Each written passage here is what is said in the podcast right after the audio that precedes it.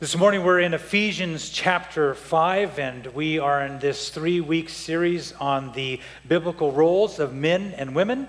And so, as we are gathered together again um, this uh, morning, we have the blessing to open uh, the Word of God together. Finish this statement It is my way or the highway. You know that. Hopefully, you've never said that to anyone um, especially in uh, the marriages that some of you are in. Uh, know this that that is uh, sometimes the underlying statement for relationships. And specifically, as we look at the relationship between Christ and the church and uh, husbands and wives today, that we would uh, keep that in mind.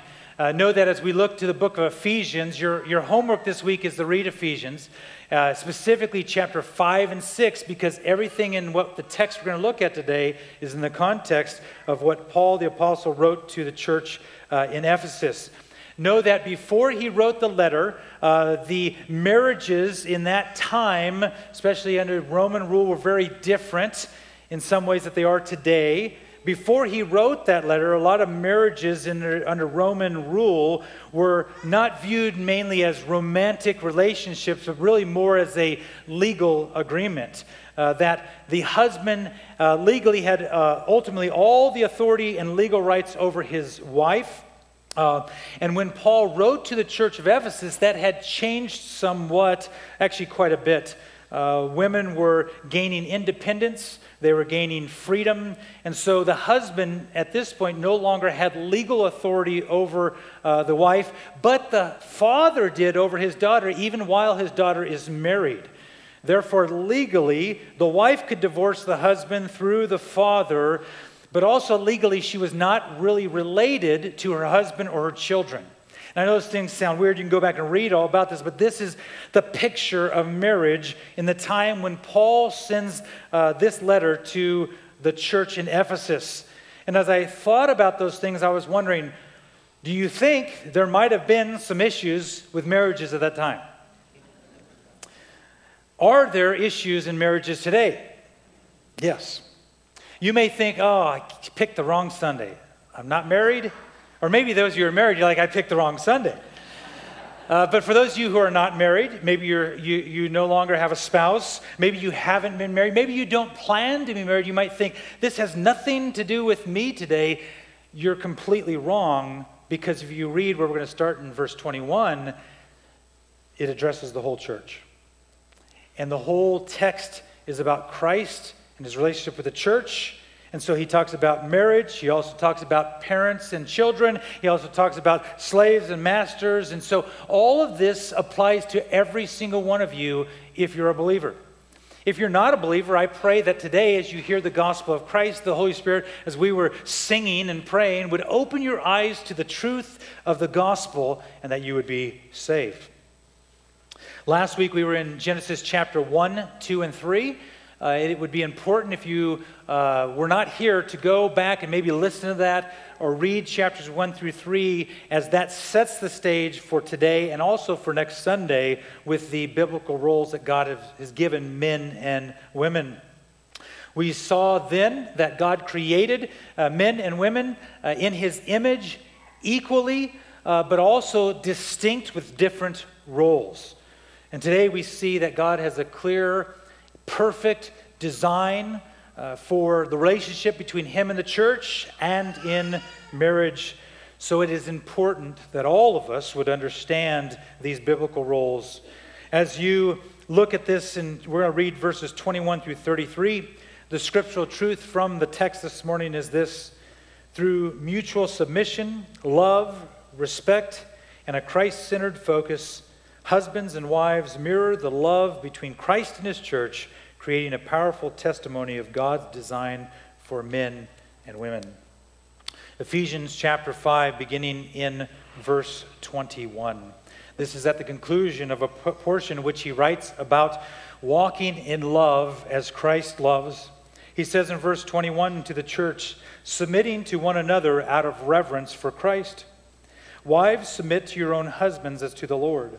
For the husbands is, husband is the head of the wife, even as Christ is the head of the church, his body, and is himself its Savior. Now, as the church submits to Christ, so also wives should submit in everything to their husbands.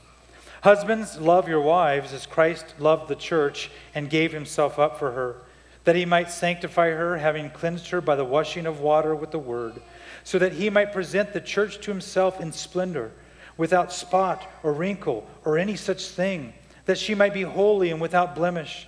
In the same way, husbands should love their wives as their own bodies. He who loves his wife loves himself. For no one ever hated his own flesh, but nourishes and cherishes it, just as Christ does the church, because we are members of his body.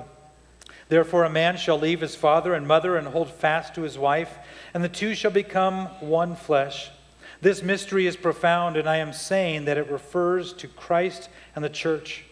However, let each one of you love his wife as himself and let the wife see that she respects her husband.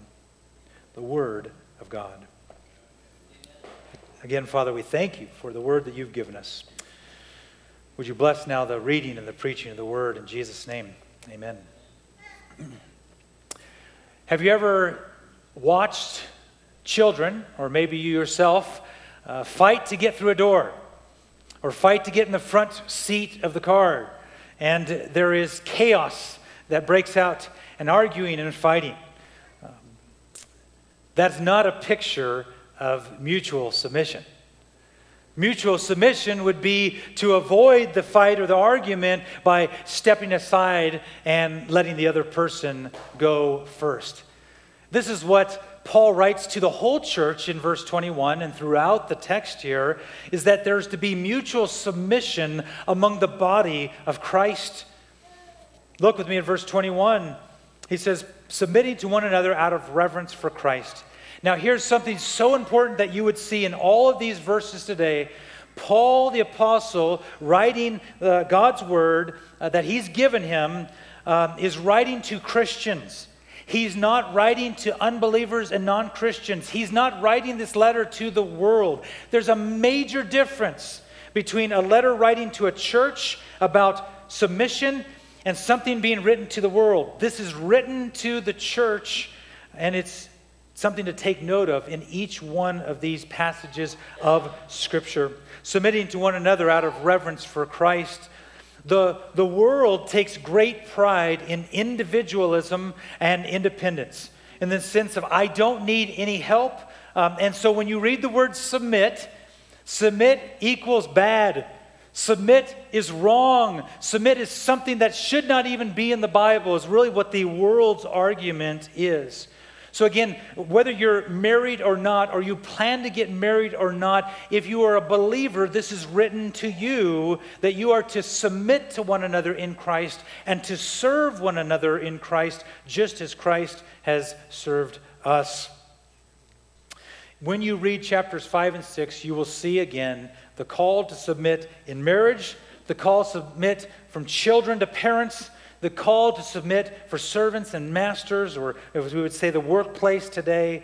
This word submitting uh, in the original language is a military term, and it, it, it's, a, it's a term that means to arrange the troops in a military fashion under the command of a leader. It also means to have a, a, a, voluntary attitude of giving in and cooperating. Submitting is the opposite of asserting. It means not to be a dictator. It means not to domineer over another person. This is so important for the church. How are we to be the body of Christ in unity if we're trying to domineer or dictate what things should do or how things should happen among the body of Christ? Paul writes to the church and says, as the body of Christ, you must submit to one another. It's not an option, it's actually a command for the body of Christ. And the example is who? Jesus Christ. The example of submission is Jesus Christ. As Jesus Christ submitted to the Father uh, to go to the cross, this is the picture that he uses in the relationship between us and Christ, and, and uh, also here as we see in the marriage relationship. In John chapter 13, verses 14 through 15, it says, If then your Lord and teacher have washed your feet, you also ought to wash one another's feet. For I've given you an example that you also should do just as I have done to you. This is that night that Jesus Christ gathered the disciples before he goes to the cross and he washes their feet. And Peter's like, No, don't do that, Lord, not at all. And he says, If I don't wash your feet, you have no part with me. He's like, Well, dump it on me, wash all of me. But Jesus says, This is the example that I'm setting for you, and you should do this for one another, and how you would submit and serve one another. When you read about submission in Scripture, biblical submission is not about inferiority. It's not about denomination, uh, domination of others, but it's about love. And as verse 33 says, respect. Husbands and wives are commanded here in Scripture to submit to one another out of reverence for Christ, just as all of you who are in Christ, verse 21, are to submit to one another in Christ. Your other assignment besides reading Ephesians, I know that's a lot, six whole chapters. I want you to read 1 Peter chapter 3. I want you to understand that Scripture never contradicts itself. You may hear the world attack Ephesians chapter 5 and say, well, that word, that shouldn't even be in the Bible, that shouldn't even be there. But yet, when you read in Colossians and you read in 1 Peter 3, you see God says the same things for the church and for marriages and relationships. He doesn't contradict, His word does not. And therefore, know that we, or at least I believe, that the word of God is inspired, it's infallible. And so every single word, every single mark in its original language is the inspired Word of God. And therefore, it is not me trying to give you some homily on how you should be living your life. It is what does God's Word say? And therefore, we hold to it and cling to it as Christians. Because if we don't believe this is God's Word, why are we even here this morning? If this, if God's word is not God's word, we have nothing to say to the world about the gospel of Jesus Christ.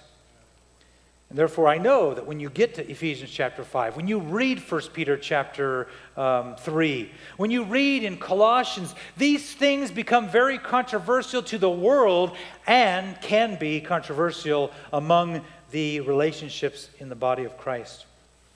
Well, let's spend a few minutes in verses 22 through 24. Let's look at the wife's role to respect and support her husband, the wife's role to respect and support. Uh, approximately 20 years ago, uh, one of my wife's friends was getting married. And being in the wedding party, um, there was supposed to be some dancing. And I am not a dancer. My kids will tell you that if I try to, they'll laugh quite hard. Um, we had to take dance lessons with the group, which I'm like, no, we have to take dance lessons. It's like, or I don't know, I don't know what type of dance. I just know you do all these steps and you do all this stuff. I felt, you know, it felt like you're walking in a box or something. So, uh, I am not a good dancer at all. Even though I can play the guitar, play the piano, and there's rhythm in my mind, and play the drums, it's like I can't get my feet to, you know, whatever. And so we're doing a lesson in a room with the families and all this, and my wife's a great dancer, and and it's like trying, and I'm literally stepping on her feet um, I'm, trying, I'm, I'm laughing because I'm embarrassed, and people in the room just have this down so well. But she was so supportive and encouraging of me in that moment, uh, totally complimenting my clumsy trying to lead in that dance. And I was thinking about that this week as I was reading this text in verse 22, because again, when we read the word submit, uh, this world has taken that word and just made it a monster. And so when you hear submit in the world, we think this is the worst thing to describe anyone. And what? Women are supposed to submit to their husbands? Well, what does the scripture say here? Verse 22, again, he's writing to Christians who are filled with the Holy Spirit. He's not writing to unbelievers. Wives, Christian wives, submit to your own husbands as to who? As to the Lord. Now, if he just left it, wives submit to your own husbands, we'd have a lot of trouble here. if this was not tied in with submitting to one another as, we, as Christ is our example, we would have a lot of arguments and there'd be a lot of fights, there'd be a lot of trouble. But he says, Wives, submit to your own husbands as to the Lord. The same thing written in 1 Peter 3, the same thing written in Colossians chapter 3. A year ago, we were studying in the book of Titus together. Turn to Titus chapter 2. In Titus, chapter 2, we saw instructions to the men and women of the church, to the younger men and the younger women of the church. And it says this to the women in Titus chapter 2, verse 3 Older women, likewise, are to be reverent in behavior, not slanderers or slaves to too, to much wine. They are to teach what is good, and so train the young women to love their husbands and children, to be self controlled, pure, working at home, kind, and submissive to their own husbands, that the word of God may not be reviled. So, again, if you go through all these texts, God's word is seamlessly matched together and never contradicts itself. So, what we have to do then is go back to Ephesians here is what does it mean? If we read in Genesis that God created man and woman in his image uh, equal in value, what does this mean when you come to the submitting part? Because we read in Galatians chapter 3, verse 28, there is neither Jew nor Greek there is neither slave nor free. There is no male and female, for you're all one in Christ Jesus. This speaks of God creating men and women in his image, but yet that one, that verse is argued uh, in the world and um, even in the church uh, to argue for things that Scripture never declares. Now, as he's created men and women equal and, and, and made in his image, we also know from our study in Genesis 1, 2, and 3 last week that God has also created men and women with distinct roles that are different from one another. Therefore, the wife's role in Ephesians 5 here is to respect and to support her husband by submitting to him. Again, looking more at this word submit and what we were just looking at, this picture of voluntarily arranging herself under her husband's leadership. So we have to ask this question How is a wife to be submissive to her husband? What does this truly mean? Because I can already hear the objections. I can already hear the comments. It's like, but, but, but you don't know my husband. No, I don't know your husband like you know him. And that's where the challenge is. In the same way for the husbands, as they're called to love their wives. And men may cry, well, why should I love my wife? She does this, this, and this.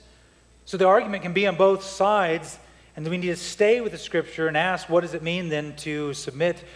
Here, as Paul writes, it's to submit voluntarily to the Lord Jesus in love because he loved you first. That's the example. So wives are to submit to their husbands as the example, as we see in Christ, that he submitted himself to be obedient to the Father because he loves us so much. And when you look at the word and the scriptures that come together, um, it does not carry the meaning like a parent and a child in the sense of obeying a child like a parent like that a child, by Scripture, are, is, it's required. You are to obey your parents, for that is right in the Lord. The wives are to submit to their husband's leadership or headship voluntarily because they're following the example of Christ and it's rooted and grounded in love. This picture of humbling yourself and putting yourself under your husband's leadership freely. And again, I know some of you are like, my husband doesn't lead. He can't lead. He will never lead. If you only saw what he did, and we could bring up all these things, and even God uh, directs from his scripture how to address those, which we'll look at here in just a minute.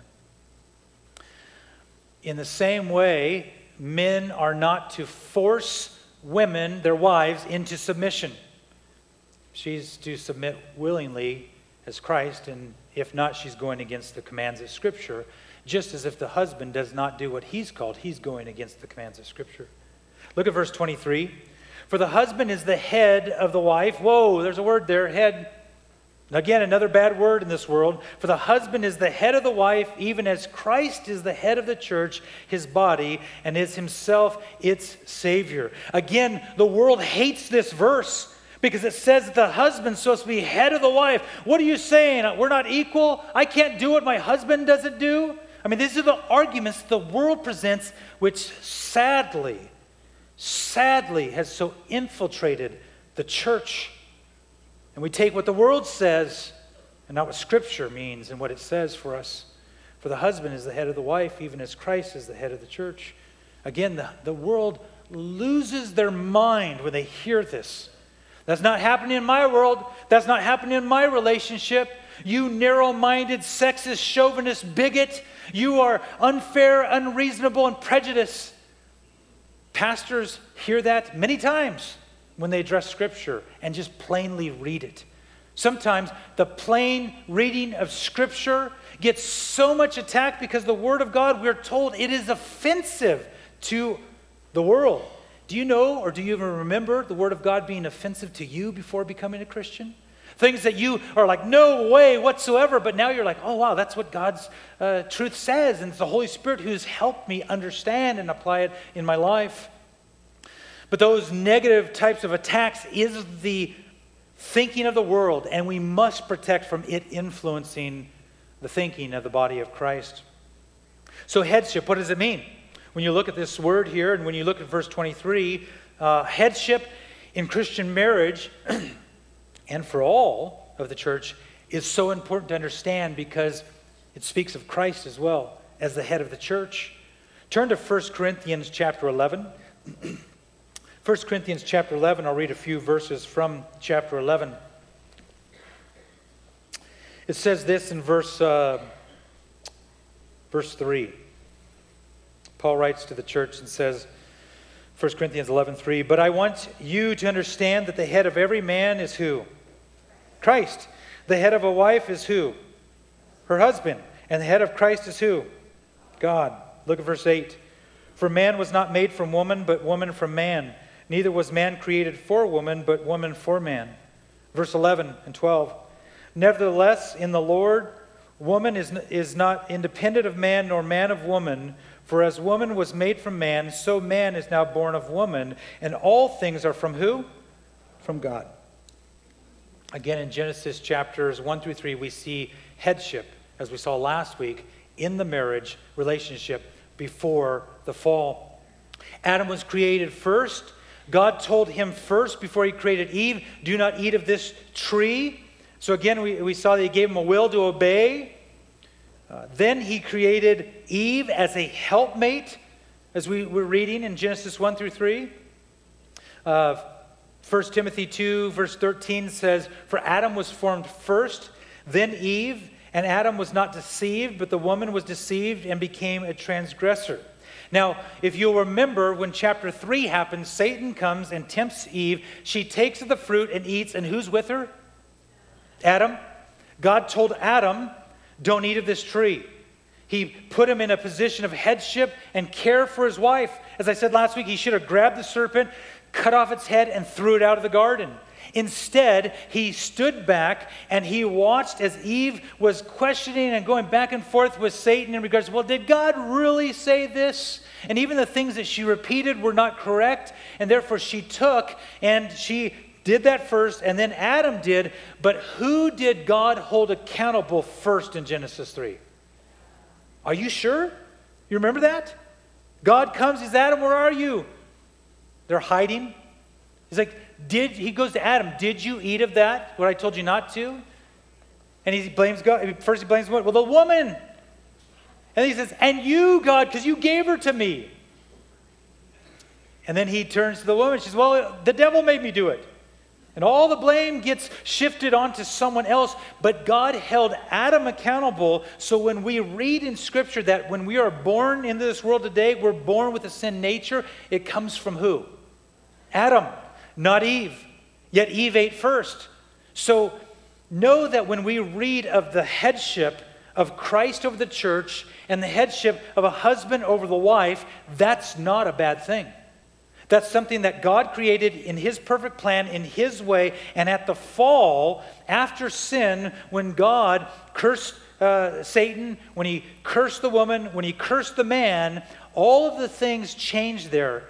Because in chapter 3, verse 16, he says to the woman, Your desires shall be contrary to your husband, but he shall rule over you. Conflict. Conflict from that moment to today, God said this would happen. Therefore, when you read the word submit, and when you read that the husband is to be the head of the wife, that's when the yellow flags and the red flags and whatever color flags go up because there's so much anger because the world has tried to condition you to believe that something's wrong with what God's word says. Verse 24 of the text today. Now, as the church submits to Christ, so also wives should submit in everything to their husband. Husband. Your submission by respect and support for your husband, wives, is so, so valuable for the marriage relationship. Men are supposed to be quite sure of themselves in front of others and in front of you. But in reality, the more men I speak to, the more that I find that there are a lot of fears and question marks about their lives. Men generally know, husbands generally know if their wife loves them, but they wonder does she respect me? Does she respect me as a husband? Does she respect me as someone who's working hard to provide for her and the children? Does she respect me as a father? And so men are to be strong and to lead by the power of Christ. But many men, we wonder does she respect me? Does she have any concern for how I am trying to lead? Because of sin, we all battle and struggle to walk in holiness, to walk in truth and love, to walk in wisdom. And therefore, we have to pray Holy Spirit, fill me up. Holy Spirit, lead me and direct me. Holy Spirit, help me because I am weak and I need strength. Um, to all the wives, know that your words can make or break your husband. Some of you don't know this, but some of you know this well and can wield words in a way that you can break your husband. You can get your way, you can control him. And others of you know how just the encouragement, your husband's eyes light up, and he's so on the top of the world because he's like, My wife not only loves me, but she respects me.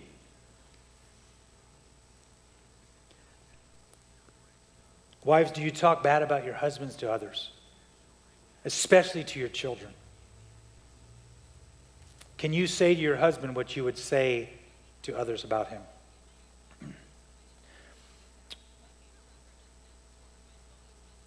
You will never submit rightly to your husband until you learn from how Jesus has submitted to save you. Jesus Christ submitted to the Father, and therefore that's the example for submission between the body of Christ and for wives with husbands.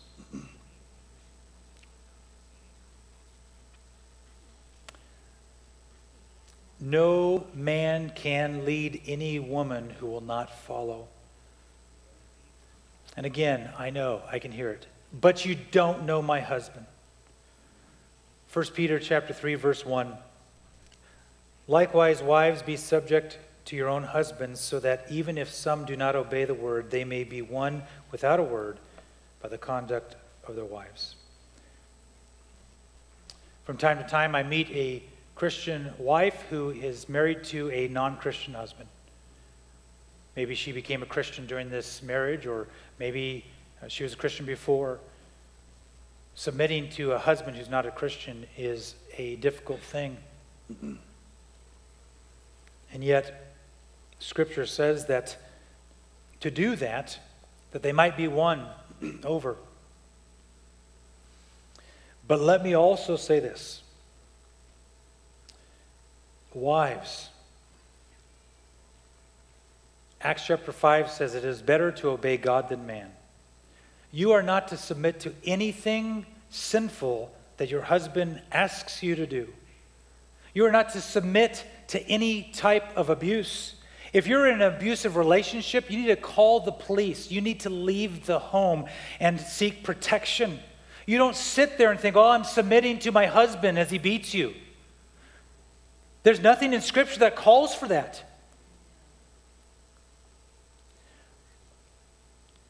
So there is a balance in these things. And at the same time, we hold strongly to the Word of God and we don't depart. So we need to pray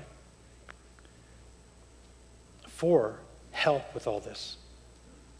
That all the, all the wives would see that this is a good thing that's set up by God and not a bad thing that the world turns it into.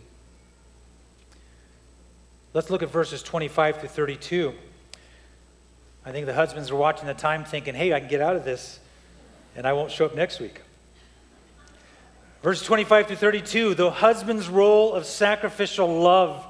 If you have been uh, at a pool uh, this summer or at the lake, or maybe you've been at a beach before and you've seen a lifeguard present, they're supposed to be very vigilant.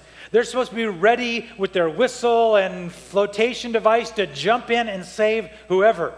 You do not want to have a lifeguard who's on their phone talking to someone else, not paying attention. You want a lifeguard who will jump in and save you the moment that they see that you are in trouble. Husbands, you are to love your wife just like that lifeguard. You are to love her sacrificially by watching over her, by protecting her, by give, sacrificing of yourself for the well being of your wife. And again, as you read this, the example is who? Jesus Christ. That's what we see here in verses 25 through 32. Again, don't forget, Paul is writing to Holy Spirit filled Christian husbands. He's writing to the church, not to unbelievers. Major difference. Verse 25, he says, Husbands, simply, he says, love your wives. Husbands, how are you loving your wives? Husbands, you are not to be uh, weak, wimpy leaders. You're also not to be a cruel dictator. In verse 25, just like as we're reading with the, the women's role up above, Verse 25, the sentence structure, it's written in the present, in the present imperative, which is a command and it's ongoing. You are to love your wife. You're commanded to love your wife sacrificially and to do it continually. This is the word of God for you. The word love here, this picture of unconditional love, it's not based on how your wife treats you. Some of the husbands in this room want to be like maybe, as I mentioned, some of the wives, but you don't know my wife. don't know your wife. You're called to love her unconditionally. You are called to protect her. You are called. To, if you look through this, everyone go back and read it this week. You read chapter 5. There's a whole lot of duties given to all of the Christian men, husbands in this room on how you love your wife. When you look at this word love and you look at how it's used throughout the New Testament, it's a picture. To, uh, listen to these descriptions of love, men. It says to value, to esteem, to feel generous concern for, to be faithful towards, to delight in, to honor. It means to provide all things necessary for your wives, protecting them from injury, protecting them from abuse, for caring for both their physical and spiritual needs. Therefore, again, read 1 Peter chapter 3. It says this in verse 7 Likewise, husbands, live with your wives in understanding in an understanding way, showing honor to the woman as a, the weaker vessel, since they are heirs with you of the grace of life, so that your prayers may not be what? Hindered. We don't want our prayers to be hindered. Therefore, Husbands, pay attention to the scriptures that are laid out here. Husbands, do not love your wife based on her actions. Instead, love her as Christ has loved you. Go back and read Ephesians chapter 1 and 2 and be reminded that before Christ saved you, the description of your life before, and First John tells us that Christ loved you first, and then as he saves you through faith in Christ alone, he changes you. Your love for your wife must be sacrificial, just like Christ's love for you. Verse 25 Husbands, love your wives as Christ loved who? What is there? It says, Husbands, verse 25, love your wives as Christ loved who? The church and gave himself up for her. This is the good news. This is the gospel. This is why we gather. Jesus Christ loves his church. His church are all who have faith in Jesus Christ alone for salvation. Therefore, the good news is God the Father set out his plan to save you from your sins, and he sent his son, Jesus Christ, to be born into this world, to add full humanity to his deity, the God man who never sinned once while he walked this earth. Therefore, Jesus Christ, as we were singing, the Lamb of God who sits on the throne, was the perfect sacrificial lamb, spotless Lamb of God who takes away the sins of the world. And therefore, he could go to the cross to end all sacrifices. No sacrifices ever need to be made again, according to Hebrews, because he was the ultimate and end of all sacrifices. And at the cross, Jesus Christ not only hung there after being beaten, after being spit upon, after having his beard ripped out, after having a crown of thorns smashed on his head, and having his back torn apart with whips, he took your sin, all of your sin, and he bled. And his blood that was shed is sufficient to save you. And therefore, Jesus Christ breathed his last. He died on the cross. He was buried in the tomb. And on the third day, church, we praise him for why? He arose again. He is risen. Some of you mumbled it. I know you're waiting for Easter, but he is risen. This is the good news, church. If we don't have the good news, we have no hope for anything in life. And therefore, when we read that husbands are to love your wife as Christ loves the church and gave himself up for her. That's the example. The good news, husbands, is your example for how you love your wives.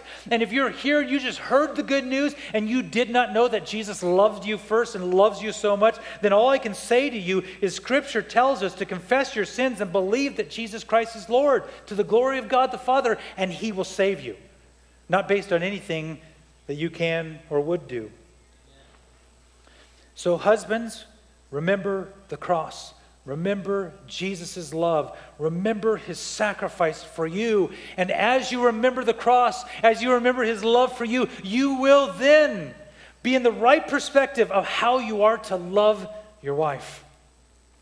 Look at verses 26 and 27. Here's the purpose of Christ's love for his church and for the husband's love for their wife says that he might sanctify her, having cleansed her by the washing of water with the what? The word. So that he might present the church to himself in splendor, without spot or wrinkle or any such thing, that she might be holy and without blemish. That's Christ's purpose for his love for the church.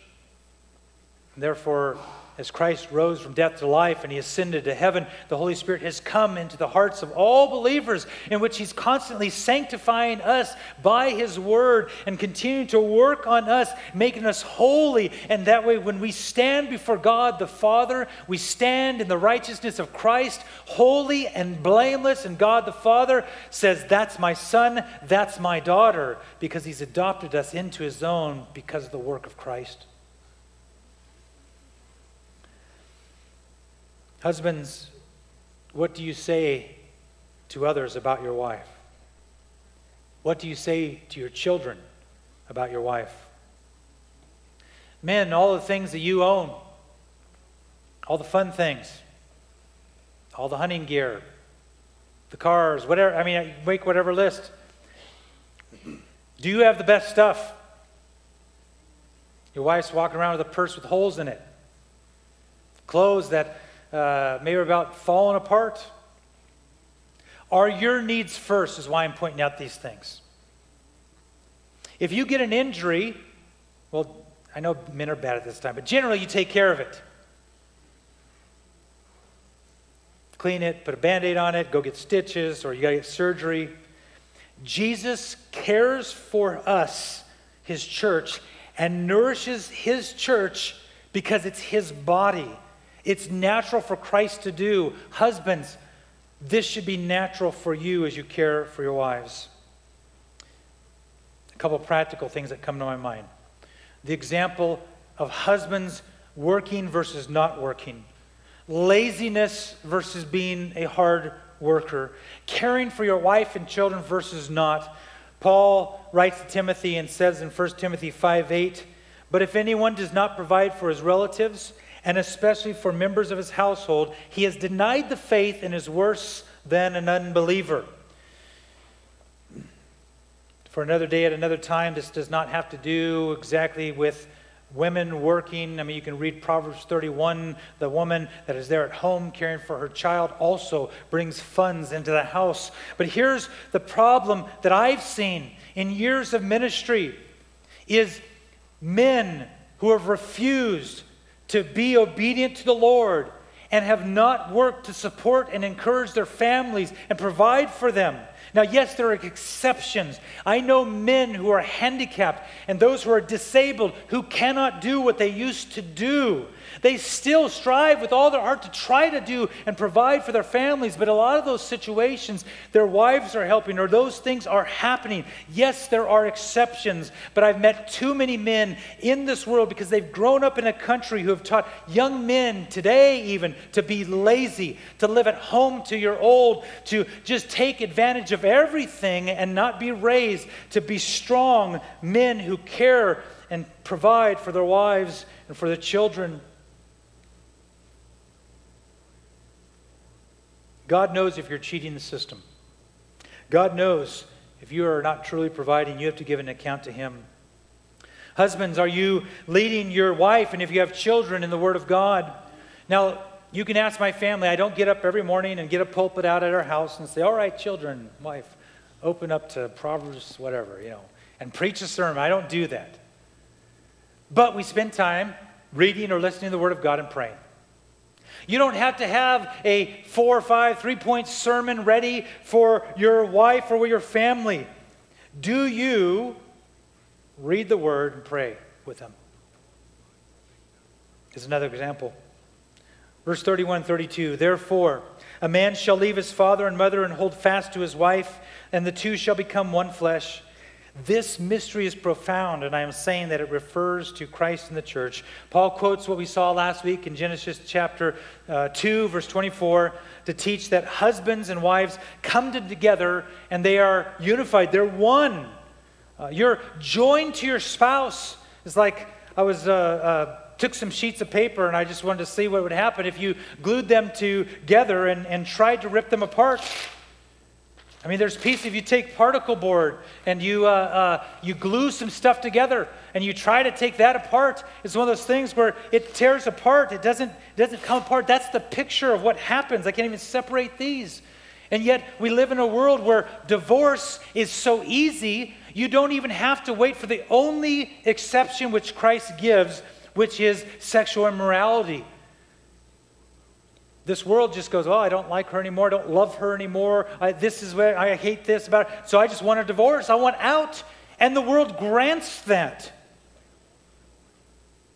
Paul quotes here that you're joined together in sacred, sacred, holy marriage which God created. And therefore, wives submitting to their husbands and husbands loving their wives is so important and such a challenge.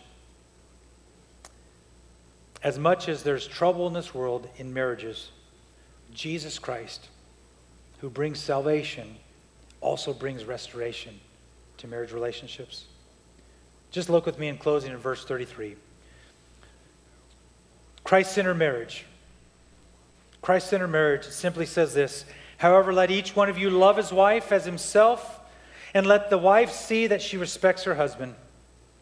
I don't know how many spouses in here have done this uh, as a couple before. I know that we've done this a few times where uh, I tried to put together some type of furniture and not use the instructions. And my wife is great at reading instructions. And there's times I've had to humble myself and say, I should have read the instructions. I should have listened. Uh, and uh, no, don't tell me how to do this. I know how to do this. If you just read the instructions. Um, Church, here's your instructions for life and godliness, in marriage, in singleness, in the body of Christ, parents, and children, how you are in relationship to one another and to Christ. Here's your instructions. Simply read it. Ask the Holy Spirit to give you understanding and the ability to apply it in your life. Father, I pray that as we uh, close our time in song, that we would be a people who submit to you because you loved us first, that we obey you because we simply love you, Jesus. Father, I pray for every believer in this room that they would grow in their understanding of submitting to you and submitting to one another in the body of Christ. I pray for all the wives in the room here as there is a, uh, a different message of the world's sins and clouds uh, the thoughts of submission and headship. I pray that you would bless the women uh, in this room who are married and will be married, that you would bless them with understanding, and that you would give them strength and encouragement in your word, and you would help them in these things that you have given to wives. And Father, for all the husbands and all the men in this room who want to be husbands, Father, for myself, I pray that you would help us to look to the cross, to look to Jesus as the great example, that you would help us to love our wives as you love the church, that you would help us to give sacrificially and to give of ourselves and to care for our wives as you care for us. Father, would you build up any of the marriage relationships in this room that are strained right now? Would you bring about healing and reconciliation and forgiveness among marriages in the body of Christ that are struggling? Would you do a work, Holy Spirit, that only you can do? Father, I pray for all the men and women, the young men and women in this room, the children, all those who would be married in the future. Would you prepare them for marriage? Would you set apart for them a Christian spouse that their marriage would glorify you? Jesus, we are in need of your help. We love you. We ask that you would help us to apply these things in our lives.